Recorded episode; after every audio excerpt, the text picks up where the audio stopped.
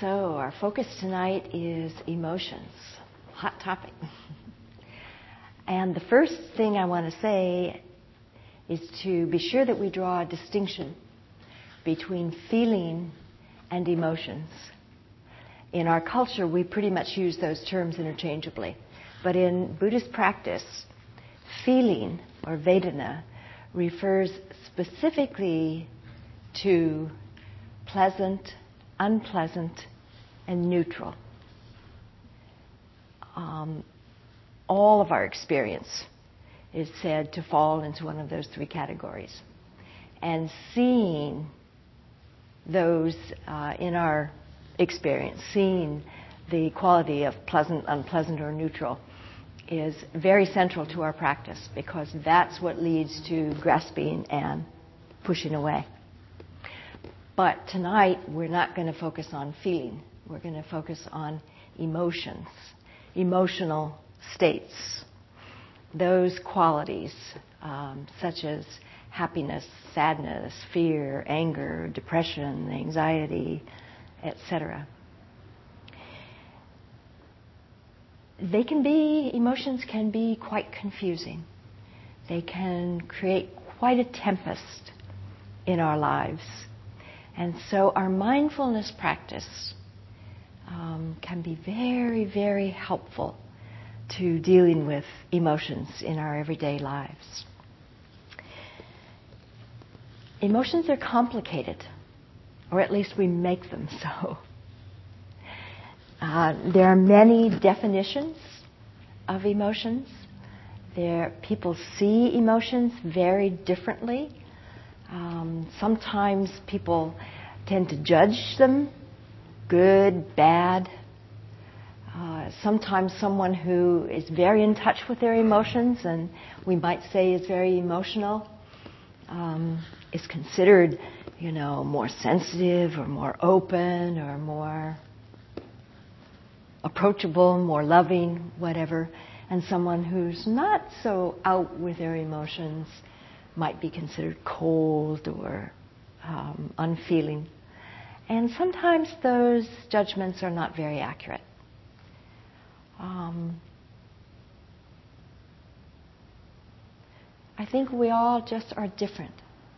Some people experience emotions very deeply, but they're not very demonstrative. You don't see it necessarily. Some people, you know, wear their emotions on their sleeves, so to speak, but they don't go very deep. They're kind of superficial and kind of passing. So I think we want to be careful not to judge uh, the emotion itself or the person that is experiencing it. So I want to refer to Gil's definition of emotion. In his book, there's a nice chapter on working with emotions. And on the last page, he says, Emotions are composite events made up of bodily sensations, thoughts, feelings, motivations, and attitudes. So you can see they're not necessarily simple. There are many components to emotions. And it's important that we be aware of our emotions because often we're not. And then they drive us, they run us. So that's why um, I did the little exercise during the meditation, and I'm going to encourage you to do that during this next week. To periodically check in with yourself. What am I aware of right now? What is the, I want to say feeling state, but I avoid that since we're talking about emotions, not feeling. Um, what is the emotional state that is present right now? Sometimes it'll be very obvious, you know, you'll know in an instant, especially if it's strong. Oh, I'm angry, or I'm depressed, or whatever. Other times, it's not so clear. It may not be so strong, um, you just may not be focusing, you may not be paying attention to it. So as you check in, just stay with it a little bit and see. And if nothing seems to be your answer, then let that be. Probably there is always some emotional state, but it may not be so close to your awareness. And that's okay. You know, we don't necessarily want to go digging. We just want to keep bringing our awareness to what is the emotional state right now. Because, as I said, if we're not aware, then it becomes the filter through which we see life. If we're depressed and we're not aware of it, then we can see everything in a very dim view, a very negative, perhaps, way. Um, if we're angry, then that clearly colors how we see things, right? So it's not that we don't want to be angry or don't want to be depressed or whatever else, but we want to be aware of it. So that we know what we're feeling, we're aware then the, of the filter through which we are experiencing life. And in this practice, we don't want to in any way dull our emotions sometimes we get misunderstood, and people think that we're wanting to be emotionless, to not have these emotions. Equanimity often gets misinterpreted as um, disinterest or uh, uncaring or something like that. Not at all. That's not the point. The point is to understand our emotions as much as we can and then use them skillfully use them wisely, and not have them run us. We want to reduce our reactivity. So often, this is, this is the concern with emotion. We become reactive. You know, we have an emotion, a strong emotion, and we react. And what we want to learn to do is not react.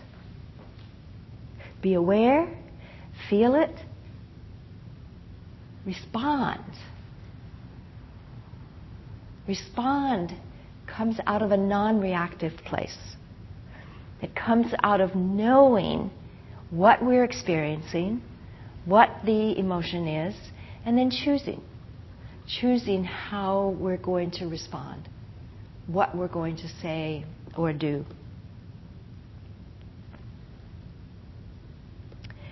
So, along with just recognizing what the emotional state is, it's important to sort of ground ourselves by seeing where in our bodies do we experience that emotion. And at first, again, you may not be aware. Sometimes it's quite obvious. You know, anger might be quite obvious. Many people experience anger in their belly or most of us, I think many of us experience it as heat arising. Um, but where is it for you? It might be different. Or another way of saying it is, how do you know that that's the emotion you're feeling? And often the body is a clue. Or it might be embarrassment where do you feel, where do you notice embarrassment or shame? Sadness. And there are some places that are pretty typical for most of us, but on the other hand, we're each different. And so some people experience um, anger in one place, somebody else may experience anger somewhere else. Anxiety. You know, some of us experience anxiety in our shoulders. It might get tight or tense or across our back. Other people get butterflies in their stomach. And we might get all of the above. But important to notice, to be aware, where are we experiencing that emotion?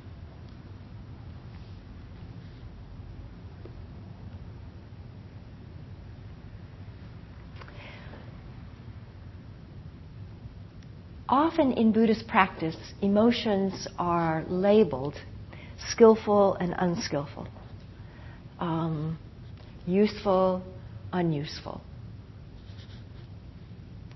And I'm going to suggest a more neutral approach. I'm going to suggest that we learn to accept emotions as is, just as they are. Emotions are part of the human experience. We all experience them. We all experience probably the whole range of emotions maybe in different amounts, maybe at different times, but we all experience the human range of emotions. And so my sense is that they're here for a reason. That there's something to be learned from our emotions. And if we can come to see them as teachers, perhaps, as we might say a red flag or uh, something to bring our awareness, bring our attention to something, then we can use them skillfully and not have to either attach or push them away. It's said also in, in practice that if we bring our, our attention to emotions, whatever the emotion is that the positive emotions then will increase. It will enhance the so called positive emotions happiness, joy, generosity, calm, these kinds of emotions. And that it will reduce the so called negative emotions um, anger, fear, boredom, um, depression. These emotions get labeled negative. And it's said that just bringing our attention will help reduce the so called negative ones and increase the so called positive. And as I say, I would like to suggest that we accept all of our emotions. Now, when I say that, I'm not saying, okay, let's go out and cultivate anger or cultivate fear or depression. I'm not suggesting that. I am suggesting just that we accept there's anger, there's fear. Ah, what is this about? What can I learn from this? Rumi has a poem that speaks to this that probably many of you have heard. It's called The Guest House. This being human is a guest house. Every morning, a new arrival. A joy, a depression, a meanness. Some momentary awareness comes as an unexpected visitor. Welcome and entertain them all the dark thought, the shame, the malice. Meet them at the door laughing and invite them in. Be grateful for whoever comes because each has been sent as a guide from beyond. So Rumi's suggesting, you know, um, even the malice, even the dark thought, we might not say in Buddhist practice, ah, bring them in. we might, though, say, accept them, acknowledge them, accept them, let them be. We may not say they're a gift from beyond, but we might say, hmm, there's something to learn here. Something for us to pay attention to. They may be calling our attention to something in our lives. Then I think it's very important for us to look at the gradations or to look at the, the different components of each emotion. Just as we do with pain, you know, the body sensation of pain. Once we start doing this practice, pain begins to lose its meaning because we realize that pain is just a general term. And what we really want to be aware of is what are the sensations, moment by moment by moment. Is there heat? Is there cool? Is there drawing? Is there um, tightness, etc., etc.? And as we do that, we also see that there are moments of no sensation, no pain. There are gaps. And that's what begins to help us to deal with pain to see that it's not so solid, that it is constantly changing, and that it really, in a way, there's no such thing as pain. There's just all these different sensations. And we put the concept or the label of pain. Once we remove that, then there's just the sensation. And when there's just the sensation, it's manageable. I see the same thing with emotions, particularly something like, say, anger or depression. Anger often gets a very bad rap in Buddhist practice. I, I think it's very misunderstood in many ways. Uh, I was reading a book by Norman Fischer just recently, and he describes anger as the powerfully blind influence to do harm. And I went, What? For me, that's not anger. That might be ill will, that might be malice, that might be hatred. That's not anger. But for him, that's anger. So for me, it's very important to break it down and see when I say anger, what am I talking about? Is there annoyance? Is there frustration?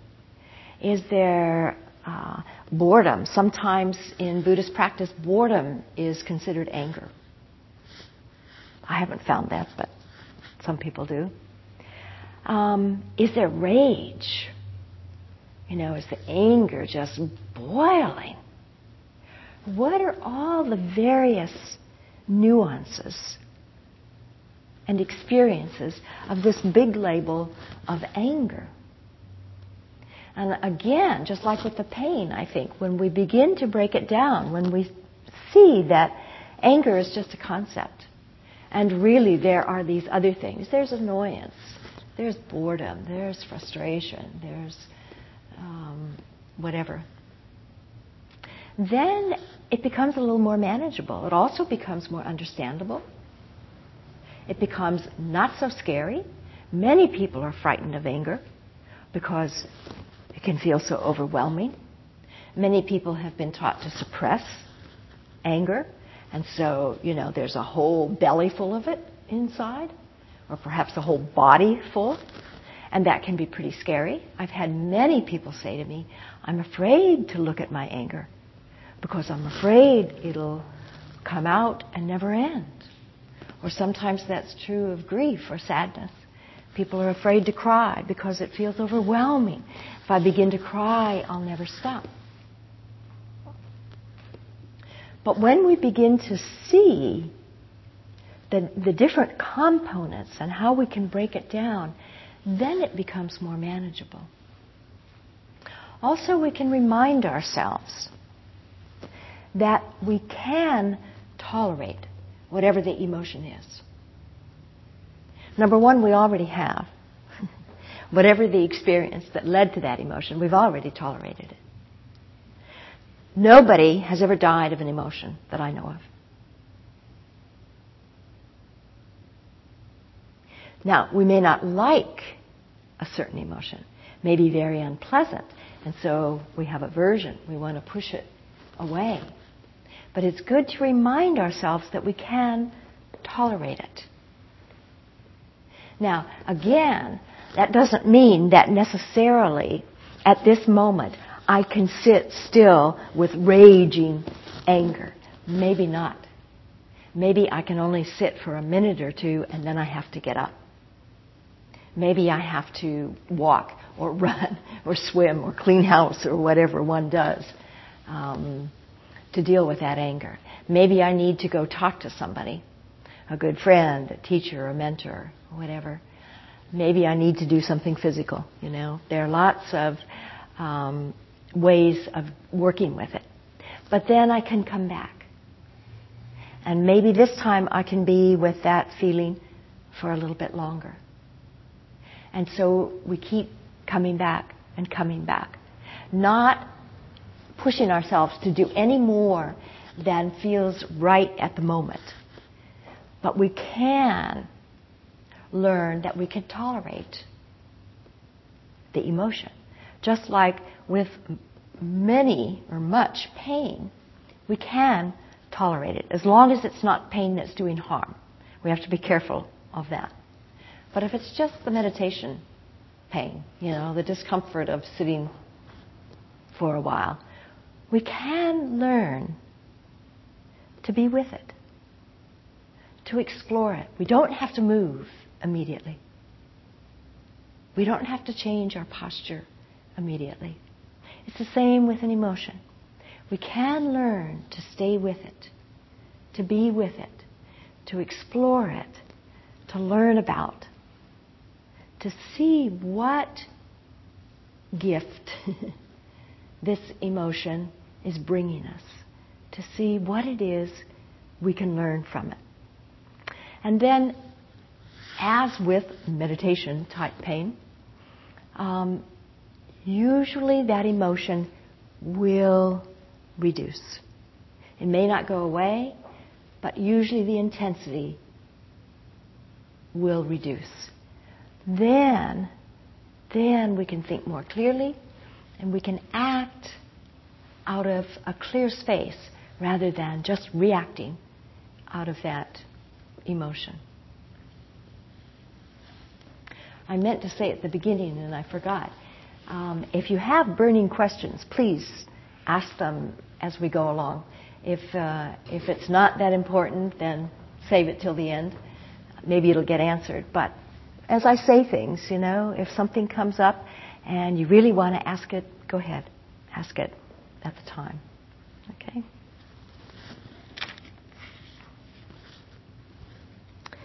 Another thing to remember about emotions are that they are processes and that they do process. So they're not so solid. Often, when we're experiencing an emotion, it seems like that's all there is. We're consumed with grief or depression or whatever it is. Sometimes it's joy, and we're just consumed with it. But actually, as we pay attention, we see that it's not so solid. That it comes and goes, or it's intense and not so intense. Even in grief, you know, it can feel so solid. But when we pay attention, we see there are moments of not grief there are moments perhaps of happiness, of even joy mixed in with the grief. There are moments of perhaps pretty neutral, not a whole lot. And again, when we see that fluctuation, when we see the changing nature of emotions, they, the, they loosen or they, the grip they have on us begins to lessen.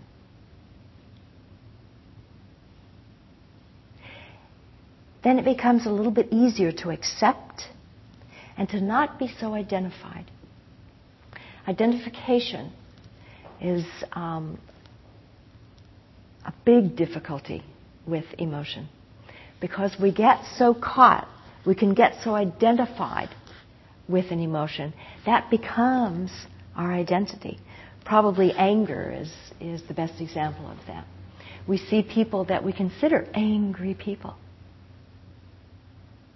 and then they get, they may get themselves and we may get them stuck in that. They're angry people. And then every time we see them, we relate to them as an angry person. Or it might be depressed. Um, depression seems to be epidemic in our society. And that makes me wonder, you know, what is this about? Why is depression so rampant? And I think there are probably many explanations. I find in my work as a psychotherapist that, again, depression is kind of a umbrella term, and it gets tossed around really pretty uh, unjudiciously. And when I work with people and we get to what's really going on, often I find there is sadness, there's unresolved sadness, or there is anger, or there is fear, or there, there's a myriad uh, number of things that get labeled depression. Sometimes I think depression, so called depression, is a healthy response to a very unhealthy situation or society or times or pressure. That maybe instead of trying to so quickly cure depression, maybe we need to pay attention to it. You know, what is it telling us? What is this really about? But first of all, looking more deeply, what is it that we're experiencing that we're calling depression? Is it situational, you know? Is it, is it sadness related to an event? Then let's deal with that. Or is it anger? Is it anger turned inward, which sometimes it is? Is it anger that can't be expressed? Or is it boredom? Or any number of things. But what, what is it? Is it appropriate to the situation? Oftentimes in my work, I find that I'm encouraging people not to deal with their, well, to deal with, but not to get rid of their emotion, whatever it be, but to look at the situation that created it and see what can be done with that situation. Maybe the emotion is the red flag that's saying, something going on here. Pay attention here. Something needs doing. I have someone who I'm working with right now who comes in and is so angry at her boss. She's so angry. And she can go on and on and on about this boss. And I'm sure, you know, a lot, maybe all of it is true.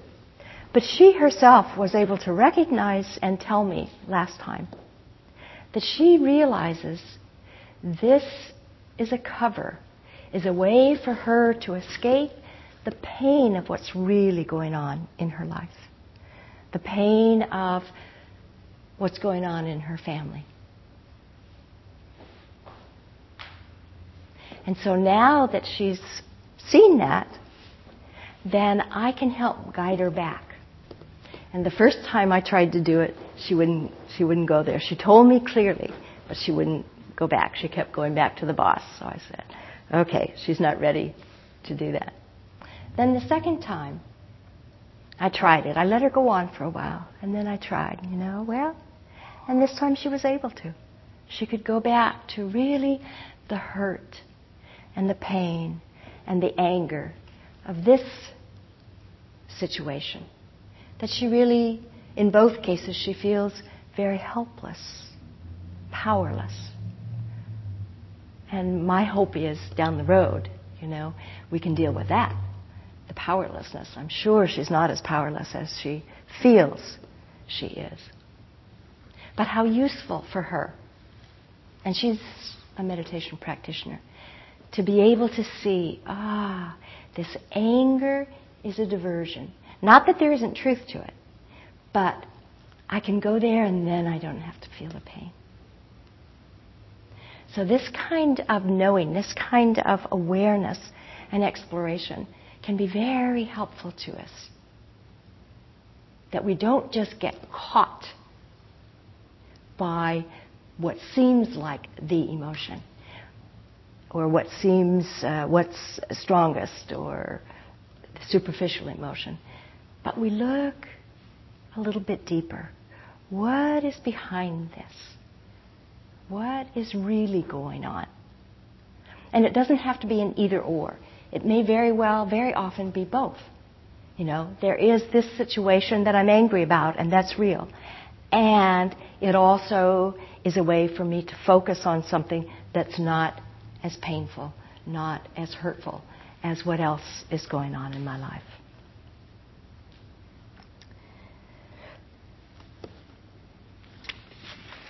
Um, just a couple more things, and then I think I'll stop for questions. When we begin to pay attention to our emotions, which I hope you will over the next week, um, that's going to be your homework to pay close attention to your emotions so we can work with them next week. We begin to see often that each of us has habitual ways of reacting. There are probably certain emotions that come more easily to you, and that might be a habitual way that you react to certain situations. For some, it might be anger. For others, it might be fear. For some, it might be um, self denigration or self doubt, or um, for some, it might be confusion uh, immediately, you know, I get confused and then I d- I don't know what to do. So it can be very helpful for us to begin to see ah, this is a habitual response. This is sort of my MO. This is how I respond. And then we can begin to, to tease it out maybe and see, oh, maybe that's not so skillful. Maybe I don't need to respond to every situation in that way. And as I said skillful, it reminded me, I, I started out saying that in Buddhist practice, we often talk about the skillful emotions and the unskillful emotions. Um, the helpful emotions, the not so helpful emotions. And what I'd like to suggest is that we begin to shift the focus to ourselves to how we relate or how we deal with the emotion as opposed to the emotion. So that the emotion itself is not skillful or unskillful, but that our way of working with it is skillful or unskillful. You see what I mean? How we relate to it. Then we don't have to be so concerned about the emotion and about perhaps getting rid of it or pushing it away. But how can I skillfully relate to this emotion? How can I be, how can I use this emotion wisely? How am I perhaps not using it wisely at this time? Okay? I'm also going to suggest that as you explore and as you learn more about yourself and your emotional life, that you not be too quick to want to change anything, to get rid of or to change an emotion. But stay with it a little bit. No, a lot. Stay with it a long time. Really get to know it. You may find that it will change on its own. That you don't really have to orchestrate the change or work really hard at changing it. But if you just keep bringing your awareness to that emotion, if you just keep exploring it, understanding it, seeing it for what it is, that it will change naturally. It will change on its own if it needs to. And maybe it doesn't need to. Maybe you'll find that it doesn't need to, that you can change in relation to it that how you relate to it or how you work with it or how you use it can change. And the emotion can be um, the catalyst, can be, um, you know, as I say, the flag for you to become more aware. So, let me stop and see are there questions, comments, um, things you'd like to share perhaps?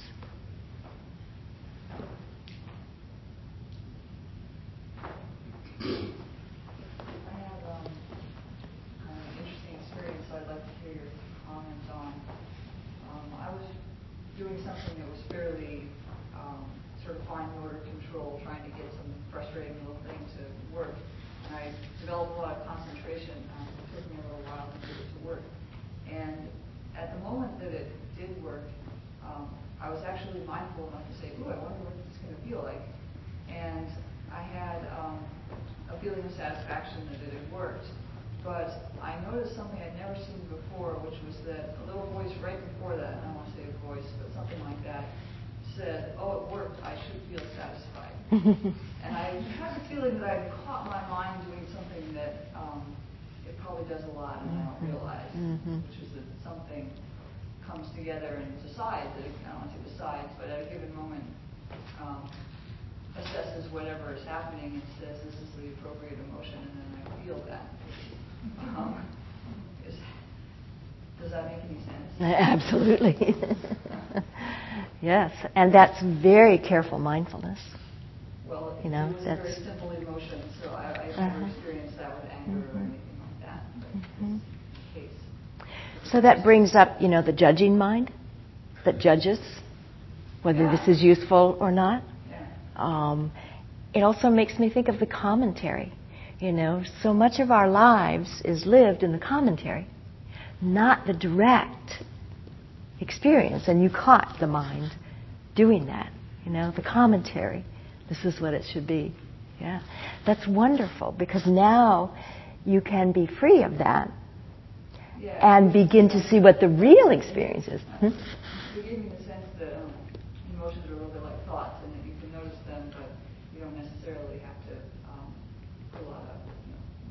Exactly, believe them. and that, that reminds me, um, I did want to mention, maybe all of you have heard of the movie What the Bleep Do We Know?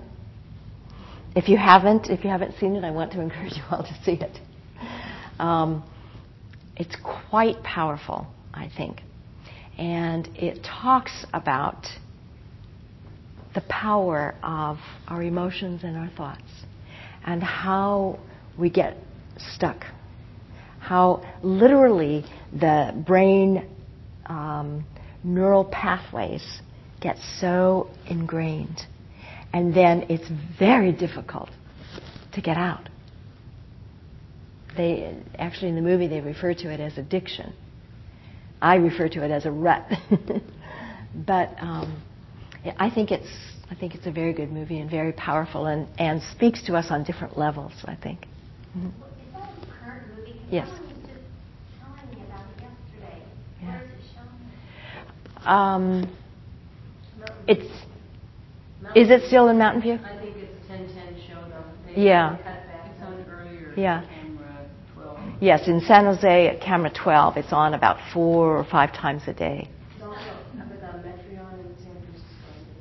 Okay. I, I suggest you see it as soon as you can because I think it's one of those movies maybe won't stay around real long. You know, it might. Yeah. You had a question um, or a comment uh, reminded me of situations where sometimes something has happened since I've been meditating, but more mindful in my state of being, and something will happen catch myself thinking, should I be angry or, or should I? Because that's what I my more habitual reaction. Mm-hmm. Mm-hmm. And it reminds me of a very small child when it's like they fall down and they look to an adult to say, "Am I supposed to react to this?" Mm-hmm. And it felt like that, you know, where it's like something happened and I wasn't sure what that was yeah. the, my habitual way of reacting, you know, didn't kick in. Uh-huh. So, uh-huh. So I was a little confused and taken aback. I thought that was very interesting. Uh-huh. Yes. Yes.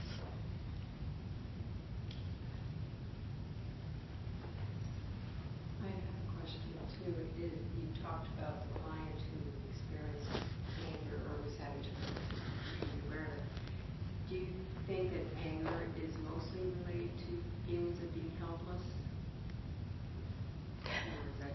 I wouldn't say mostly.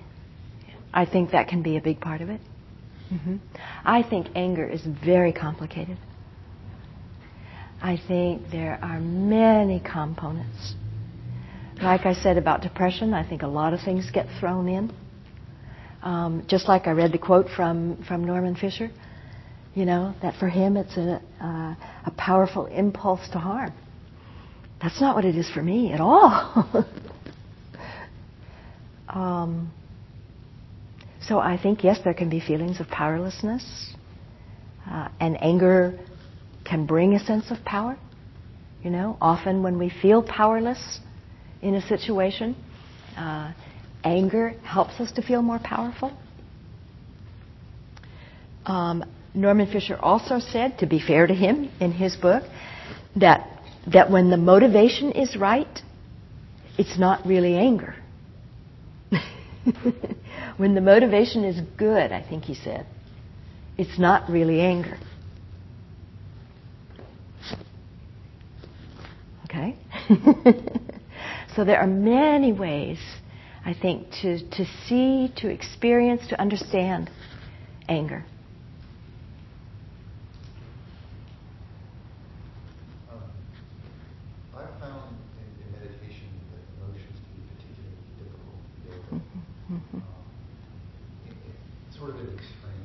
Mm-hmm.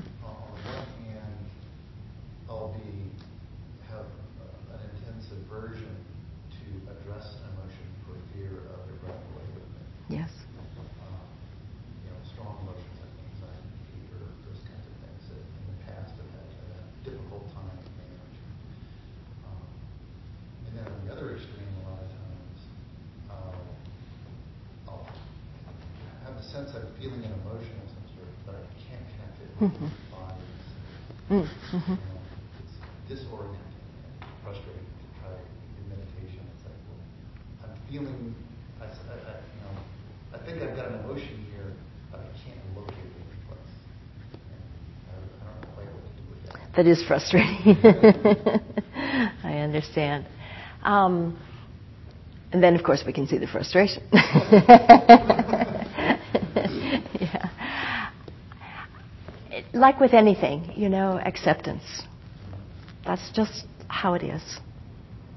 I remember one time um, Julie Wester, teacher at Spirit Rock, talking about a very similar thing, you know. And then her teacher, who was Ruth Denison, said something about maybe you're numb. Not, I don't know if it was to her or to everybody, but you know, there's also numbness. And Julie went, numbness? I know that. I feel that. And then that was the beginning of her becoming more aware of emotions. So for us to have an accepting attitude, if if we're not aware either what it is or where we feel it in our body, okay. So then the next time we ask, you know, we just hold the question. Mary Orr talks about living the question. I love that. I really adopted that idea of living the question. Okay, I don't know. At some point, you will know. You will become aware. I had a client one time many years ago that told me that um, I think this is how it was. If he felt the emotion in his belly, it was current stuff. If he felt it in his chest, it was old stuff.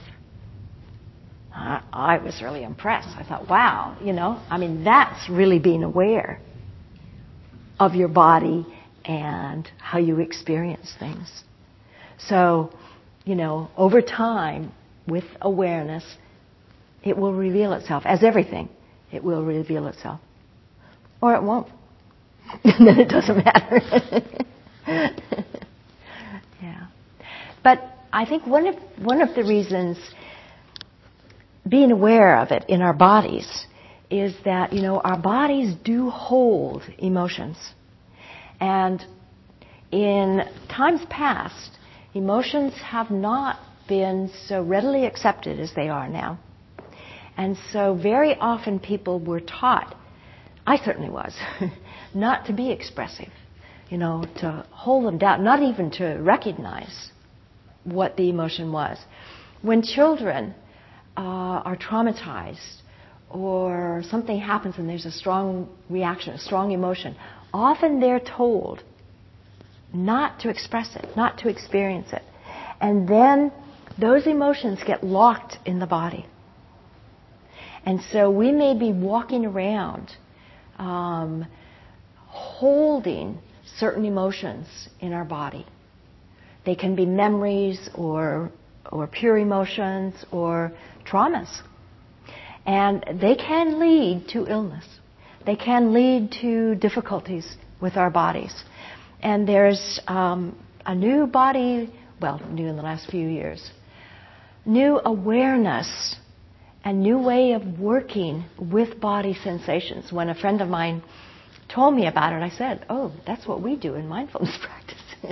it really is staying with that experience, that bodily experience, and letting it lead to whatever. And it's a way of allowing the body um, to release the emotion, the trauma that has been held.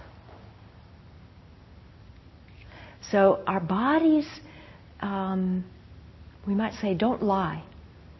Our bodies tell us the truth.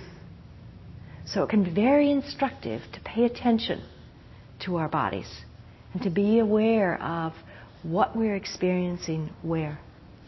You had a question? Uh, I was reading uh, the definition naming, uh, acceptance, and investigation. These are four tools that suggested to deal with the emotion. Yes. Can you elaborate on that? And you think that, especially on the investigation side, I was thinking that if that refers to looking into the cause of emotion, or, and if that really helps. You, you mentioned that it's more, um, I guess, you have to look at a skillful way of reacting to emotion rather than uh, rather than just looking at the emotion by itself to see if the emotion by itself is skillful emotion or not. So um, I was wondering mm-hmm. what's your point, what's your uh, good good question. Investigation can be tricky. Um, I actually like the word exploring better, simply because for me it has less of that digging quality. Um, we want to explore, we want to understand as much as we can the emotion. There, is, there can be a difference in Buddhist practice or meditation practice and psychotherapy in that in Buddhist practice it's not so important. It's not unimportant, but it's not so important to understand the origin. Um, we're directed more to the experience of the emotion itself, the physical sensations, not so much about what the origin is. However, if we're mindful and if we're paying attention and if there's an important origin, it usually shows itself. In psychotherapy, we tend more to look at what is the origin. Where does that come from? And I find that very useful. I find it very helpful. Now we can go overboard, you know, and get too involved in that. And then I direct people more back to just the pure emotion, just the experience and the bodily experience. But understanding where an emotion got started or, or a habit, a habitual emotion got started, can be useful. It can help us to actually let go of it. Because it seems that things that we understand, we can more easily let go of. If we don't understand, often it haunts us. And often there's, um, there's something to be learned, there's something to be understood by knowing the origin. But if we put our attention on the emotion, our experience of it, our awareness of it, the physical sensations of it, and allow it to teach us, allow it to show whatever needs to be shown. That's a lighter investigation. Does that help? Sure. I just, yeah, I, could, I could see the differences in Buddhism and uh, psychotherapy. They they cross over, of course. You know, I feel very fortunate um, to be learned in both because I think the more I am, the less distinction there is. But um, but there are sometimes these sort of distinctions. Mm-hmm. When you want to um, explore and uh, about the emotion, the past emotion. Let's say I had a uh, strong emotion yesterday, so I sit. After that, I sit, and what do you ask a question? How, what, how do I ask a question? I, you know, going breathing, it doesn't do. Uh, and I ask the question, what is it about? You know, what, was that about? What, what the emotion was about? Mm-hmm. So ask that question was helpful than just do the breathing Mm-hmm. Mm-hmm. Yes. So it, it still doesn't give, give me an answer. What was that about? But, you know, that I could still sit on it and can go back that incident and, you know, ask the question about the emotion. That's right. What was that about? Strong emotional about? Mm-hmm. It, the answer may not always come right at the time. It may be later. And it doesn't, I find, it doesn't always come on the cushion. You know, it may be later that it comes to me. That's why I like the idea of living the question. We hold the question, oh, what is that about? But we don't have to go digging, you know. We just hold the question and trust that if it's important, it will show itself. It actually wakes me up uh, this morning. Mm-hmm. Mm-hmm. Usually I don't wake up. I don't sleep like a baby. Yeah. And it wakes me up because the emotion, strong emotion. So I was sitting again and I said again. Mm-hmm. Well, and you know, there are some things that we never will understand. Sometimes it never will come. And that's just how it is. But as we meditate and we bring our awareness, we allow the emotion to process. And it might process out of our awareness, you know. It might be a bodily process. But if we just hold you know, if we just accept it, name it, accept it, um, we're not so identified with it, it has a chance to process. And sometimes it'll process and it'll move out, and we may never know what that was. It's just how it is. okay. I think the, the perplexing thing to me about emotions is that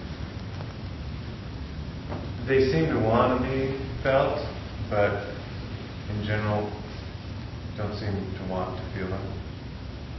And um, you know, just in watching what um, what people do or don't do, I mean, is anything really difficult to do, or is it just you don't want to feel what you're going to feel when you're doing that? So you're and what I found, it just seems really strange to me that my emotions seem to be kind of extroverted in a sense of they want attention. Mm-hmm. They want, um, like in exploring depression, for example. I could be depressed for a few days, not know why, not know what it's about. And it seems that the depression is this um, not having the opportunity to express them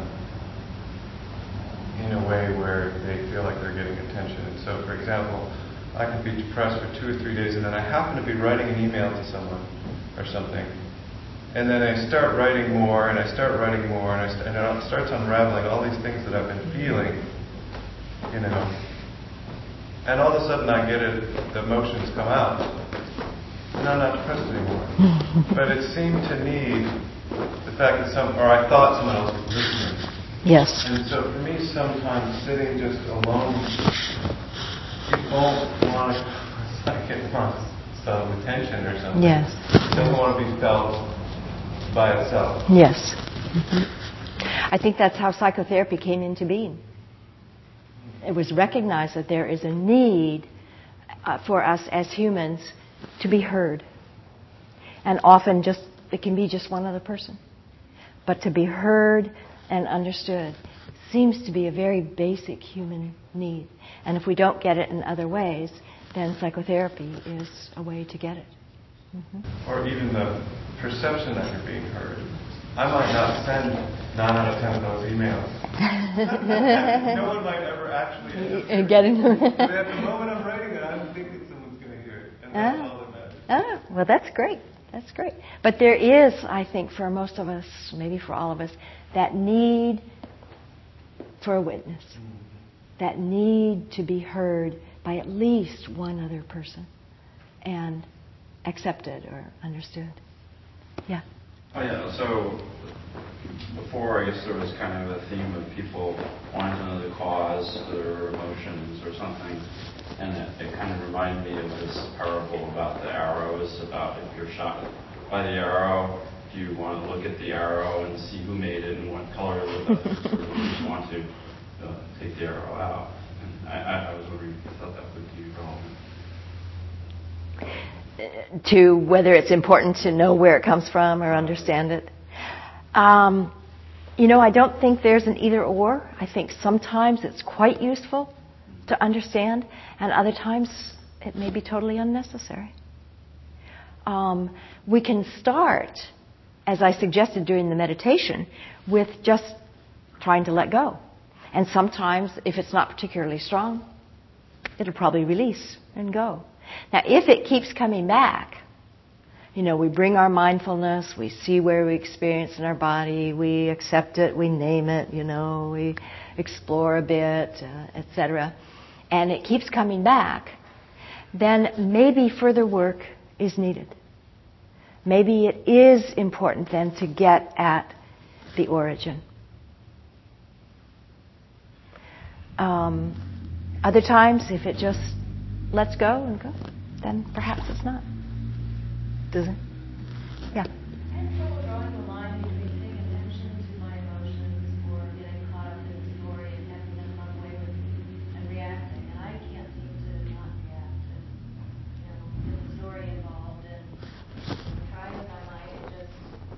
It's okay. Yeah. It takes time. It takes time. It takes a lot of time. And um, I'm aware that I can be both reacting and aware of it at the same time. Yeah, I know that I'm caught, even. Now, if you know it, then you're not quite as caught. um, but it just takes time and awareness, just practicing over and over and over. And remember, we've some of these habits we've been doing for years years and years, some of these ruts, you know. It often takes something really jarring to catapult us out of it.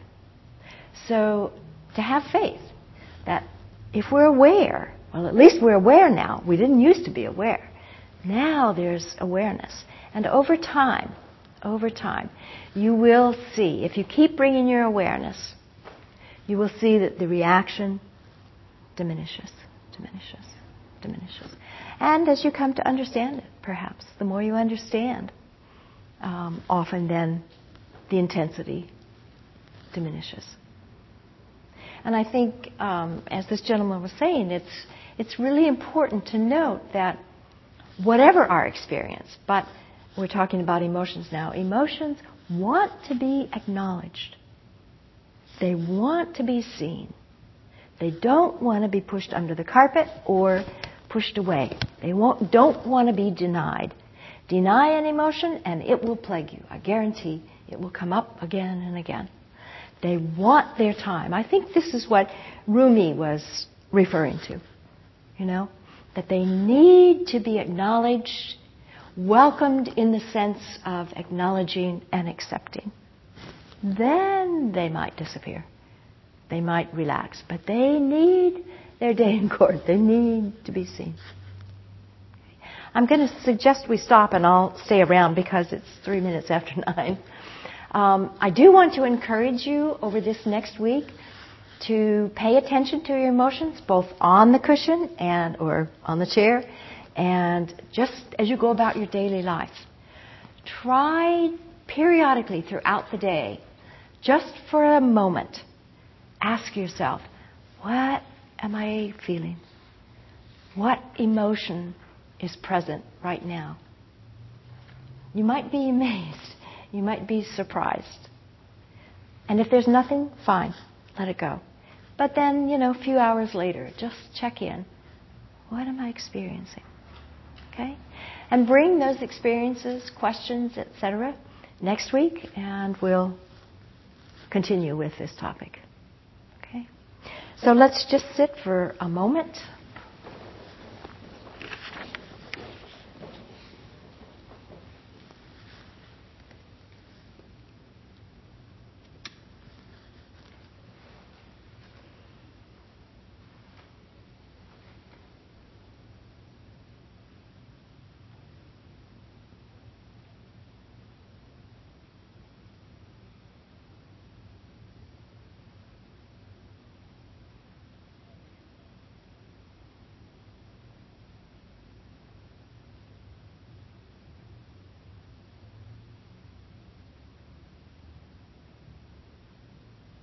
May any benefit of our practice here together this evening be for the benefit of all beings everywhere. May all beings live with awareness. May all beings be free.